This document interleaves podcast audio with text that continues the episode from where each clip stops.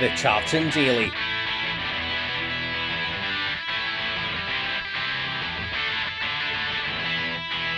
A Scotland Euro twenty twenty podcast by Hodgey the Hack. Hello there, a very warm welcome to episode two of the Tartan Daily, where we're going to talk about one thing only. Because nowadays, England fans want to talk like they get something to say, but nothing comes out when they move their lips. It's just a bunch of gibberish. And England fans, well, they forgot about Che. Yes, we are going to talk about Che Adams. And I have three people flanking me today.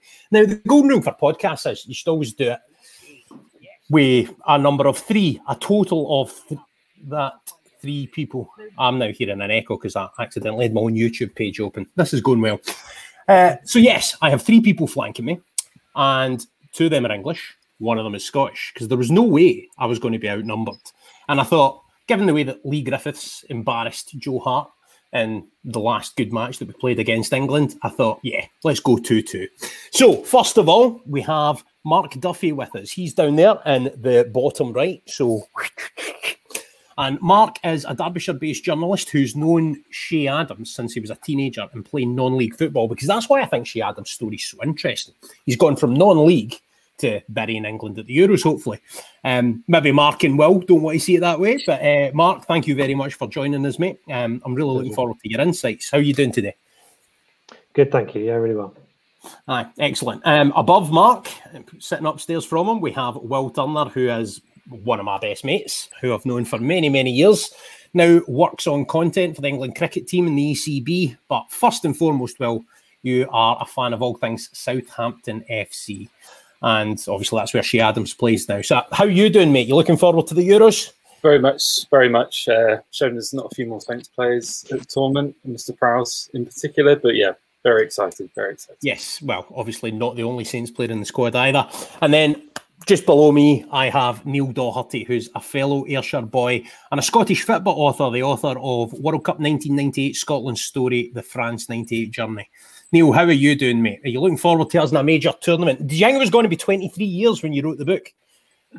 Well, I was just chatting to Mark um, beforehand. Thanks for inviting me on, Stuart. No, I, I, I absolutely didn't, and I don't think anybody else would, would have either. And that was part of the, as I was chatting to Mark about before the Before we went live, it's part of the motivation for writing the book was that I just couldn't really remember. It was so long ago, you know, the last time we actually did it. So trying to, like, football memories are quite selective. So um, that that was part of part of my motivations for actually writing the book in the first place, was trying to um, remember so long ago no. now. So thanks for inviting me on. No, good man. Um... Johnny G says, all right, Hodgie, moan the Scotland, it's boogie time. And we are going to boogie woogie our way through this podcast. That's what I'm hoping anyway. For anyone that is watching us across the various social media that I've got this streaming down on, you can watch it on YouTube and just keep it running in the background. For anyone that's listening subsequently on the podcast, please, please remember to subscribe afterwards. And anyone that is watching on YouTube now, get involved in the chat. Let us know you're there, or on other social media as well. I can see all the comments. Feel free to get your questions in for everyone um, and myself, and we'll, we'll try and tackle those over the course of the podcast. But, gentlemen, this is about Che Adams, but before we get to that, it's about the Euros, and the Euros kicks off tonight. How excited are we? Who wants to go first? I'll go with you, Will, since you're just sitting to my left there. Yeah, uh, it's kind of crept up on me. Uh, I think, given the way Saints' season finished, kind of fell in love with the game a little bit, but something about international football, it just gets you going. And when you see in You know, sticker books, the wall charts, all that sort of stuff. It just gets you going again. Um, there's a good, plenty of good preview content out there as well. And just, yeah, you know, Turkey, Italy tonight as well. Just suddenly it's all kind of hit me in one big go. And, uh, yeah, there's nothing better than international football. And obviously you guys being at a major tournament this time around, you know, I can't even begin to imagine how your excitement is. Um, compared to ours. Oh, mate, it's unbelievable. Like, there's a video that I did on social media of, um, I was explaining it in episode one of the podcast, which if anybody hasn't checked it out, it was me, Rory Hamilton and Andy Barge. So two commentators actually working in the tournament, and then one who's completely out of work and doing a podcast for no reason other than we're at our first tournament for twenty-three years. Um, but I, mate, like, my buzz has been extreme, and I've been listening to that Boogie Woogie Baccarat song like various times a day all week. And I've actually, I've diversified today. I've gone for the Fratelli's cover instead. Because, um, like, I don't know, like too much, too much a good thing. You know what I mean? Um, so it's, not, it's not your alarm then. You haven't changed it to your alarm. No, no, no, no, no. Um, I, my alarm's still that beepy thing you get in an iPhone. So um, it's, it's not going, it's not going any further than that. What about yourself, Neil? Um, you buzzing for this? It's all right. I've unmuted you, mate. Okay, absolutely. Um, I, I mean, I've, I've been quite fortunate. I've, I mean, very fortunate. I managed to get tickets through the UEFA ballot, so I'll be at Hampden for all three group matches.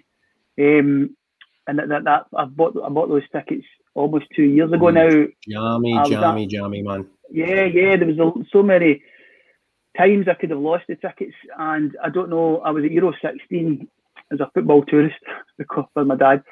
And oh, good on you. I went to I went to seven matches, including England, Wales, and Longs across twelve days. And I don't know if that maybe went for my favour with UEFA. You never know with UEFA, but I got through the first ballot, so I won the ticket, and then we hit COVID, and um, obviously thought, well, there's no chance. But I, every obstacle I, I seem to have overcome, and now I do have my ticket for all three group matches. So I, I'm feeling fortunate. I won't probably believe it, Stuart, until I'm walking through the, the turnstiles at, at Hampden. But I can imagine um, that, mate. Or the, or the very, or the, or the perimeter and the very strict security. That it looks, I think it'll look very, it will look very different than anything we've seen before.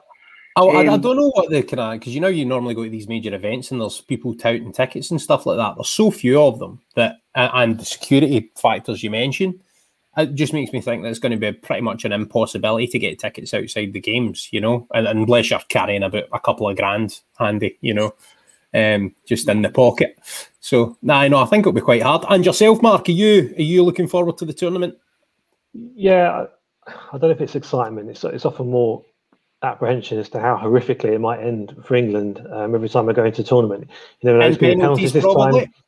Could be penalties, could be a dodgy goal, it could be anything. Um, so, um, yeah, I'm looking forward to it. I think we've we've had to wait a bit longer, haven't we, for for a, for a big tournament? Um, as Will said, it's crept up a bit. It's going to be a bit strange as well without the full stadiums and without the full effect of all the fans travelling around to various games. But obviously, England benefit a bit from having so many games here. Um, so purely from from that point of view, it's going to be good. But yeah, yeah, just you know, the summer always comes around a bit too soon when the football stop, so we have to go without any for a while, but thankfully this time there's no break, so uh, off we go. No, there we go. But like, this is one of the reasons we've got you on today, is to talk about that that journey, because football's all about a bit of investment in the the sort of Roy of the Rovers stuff, isn't it? So people are obviously down south. That a lot has been made of kind of Jamie Vardy, obviously winning the title with Leicester after starting off his career playing in, in the non-league and things like that. It's obviously a fantastic story.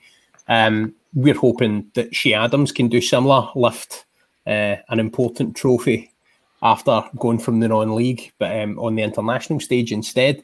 Now, obviously that's a wee bit pie in the sky probably, but I, I think it's it's a lot of people won't actually know about Che Adams' sort of progression.